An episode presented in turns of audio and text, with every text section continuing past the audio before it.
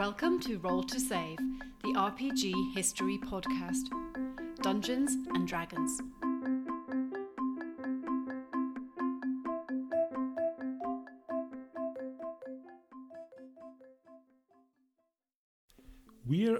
RPG history podcast, which means that we usually cover games of years gone by. However, given that our latest episode was about the granddaddy game of them all, Dungeons and Dragons, it was only natural that, in the course of our research, I stumbled upon some of the retro clones of this game. What do I mean by retro clones? Well, recent years have seen a resurgence of interest in the older versions of Dungeons and Dragons and the styles of role playing, what is often known as the old school revival, or OSR for short. Many fans felt that later editions of D&D, or later RPGs in general, definitions of what later constitutes vary from group to group, lost their way, and that the older editions captured a purer way of playing. Any perceived snobbishness aside, what this all comes down to is several concepts rolled up into one. Actually, before I start, it should be said that the OSR movement is not a collective body thinking and speaking as one, and what I'm going to mention as being features of the OSR movement are largely what I've gathered from my own research. Like most parts of our hobby, what constitutes the true way for one group is doubtlessly blasphemous heresy for another. Therefore, if what I mentioned doesn't gel with your definition of what OSR means, please, no scorpions in the post. We're talking about pretendy fun time games here, remember? OSR games, or rather, the OSR style of play, is meant to focus on rulings and not rules, which is to say that the GM is expected not to follow rules to the letter, but instead to make rulings based on player actions. One of the complaints about later editions of the world's most popular RPG was that there were rules for everything. This tended to tie GM's hands and make the games a lot less free flowing. It also put GMs in an arms race with their players. Often the person with the most books had the greatest power. Min maxing and rules lawyers were rife in those systems. OSR games tend to do away with this by having one set of simple, clean, easy to follow rules. As a result, OSR characters are also far more mundane than those found in other systems. In a game like Vampire the Masquerade, a beginning character has a fair edge over most ordinary, or even some extraordinary people out there, what with being a Dark Lord or Lady of the Night. Starting operatives in Slay Industries are the best of the best and are armed and armoured way beyond the capabilities of most of their foes.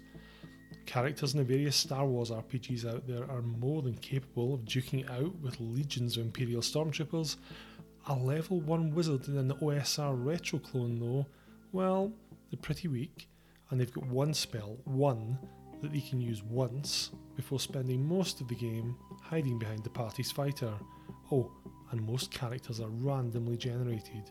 Good luck if you roll a character with one hit point.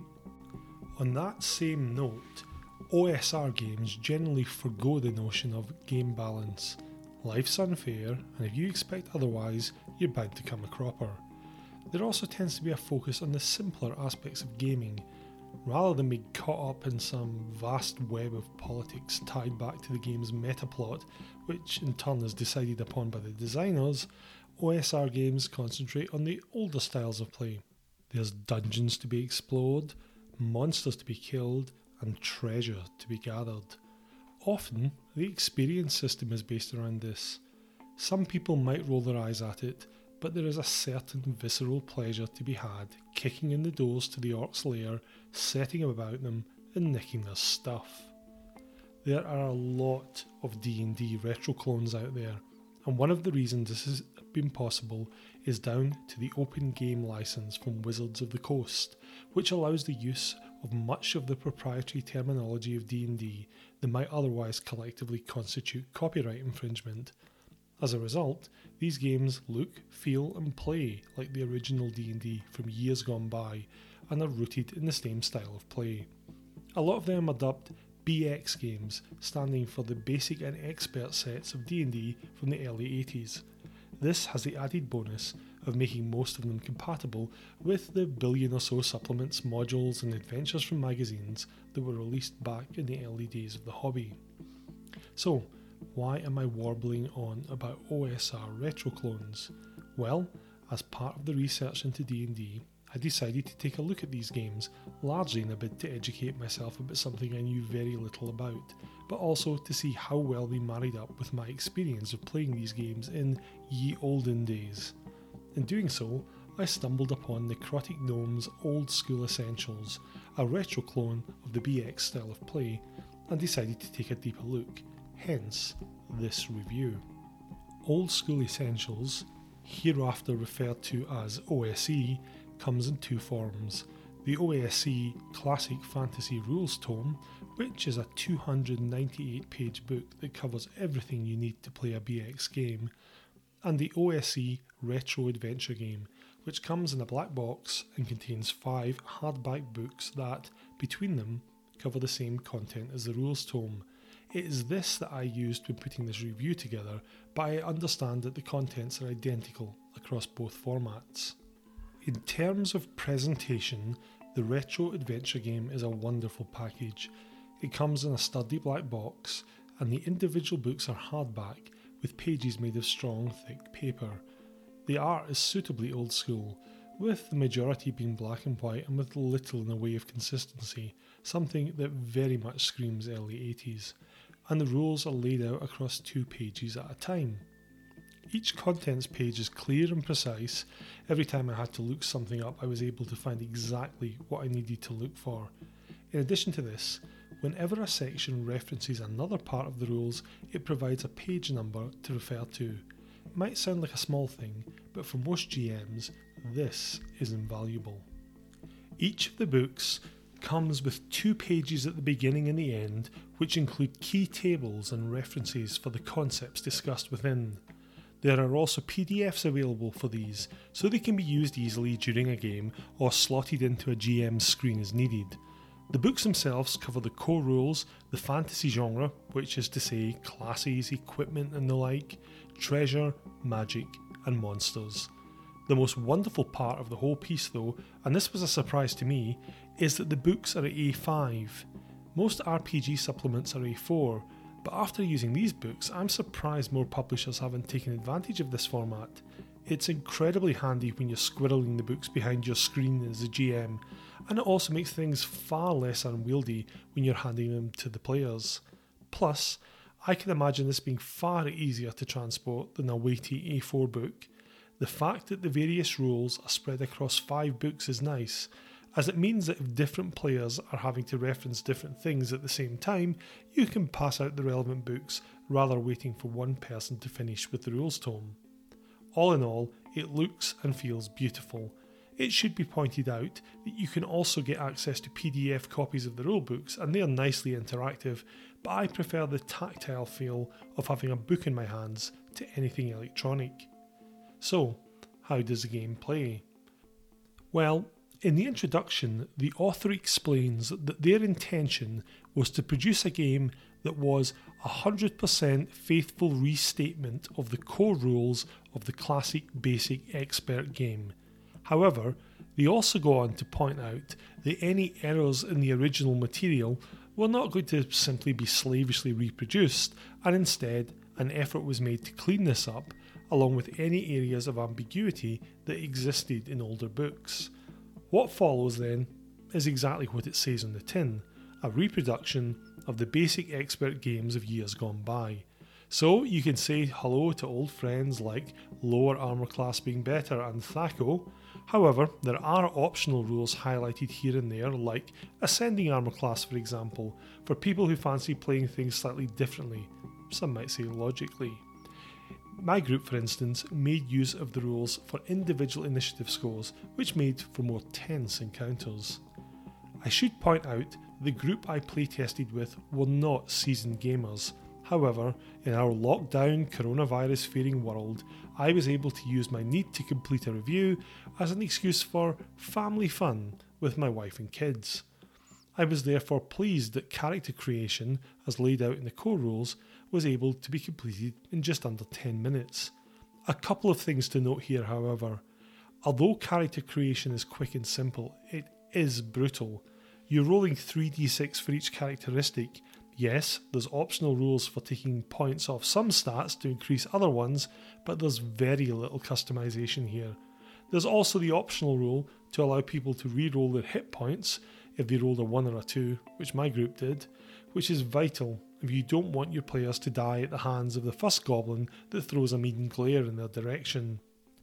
With character creation done, it was off on a shopping spree for adventuring kit from the back of the fantasy genre book, and my intrepid adventurers were ready to go. Needless to say, my teenage daughter took to shopping, albeit pretendy fantasy shopping, with gusto. It sounds flippant, but the chance to customise the kit that your character starts with was something that the players loved.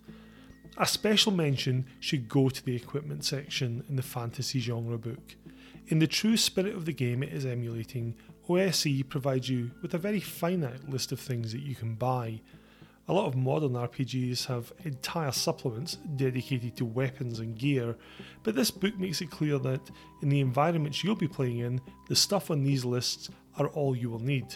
Now, I think it's safe to say that if someone did want something out of the ordinary, a halfway competent GM could probably rule on how much it cost and what it did, but for a brand new group of players, this list was ideal as it set some nice boundaries in the world and did a good job of fixing the technology level of the setting firmly in their heads without the GM having to give them a potted history of the world.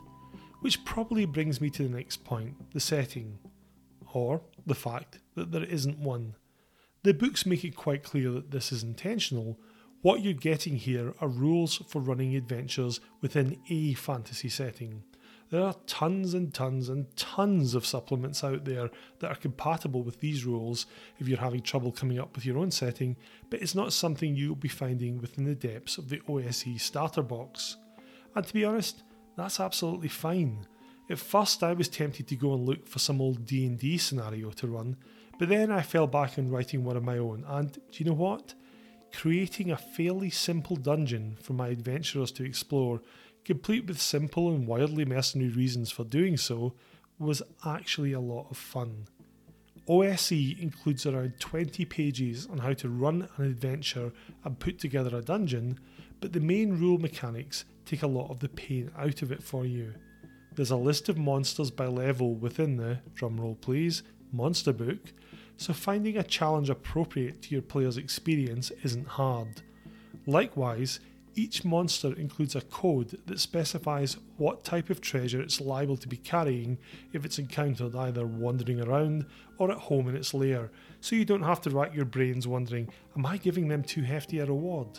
Again, all of this information is incredibly easy to find in the books.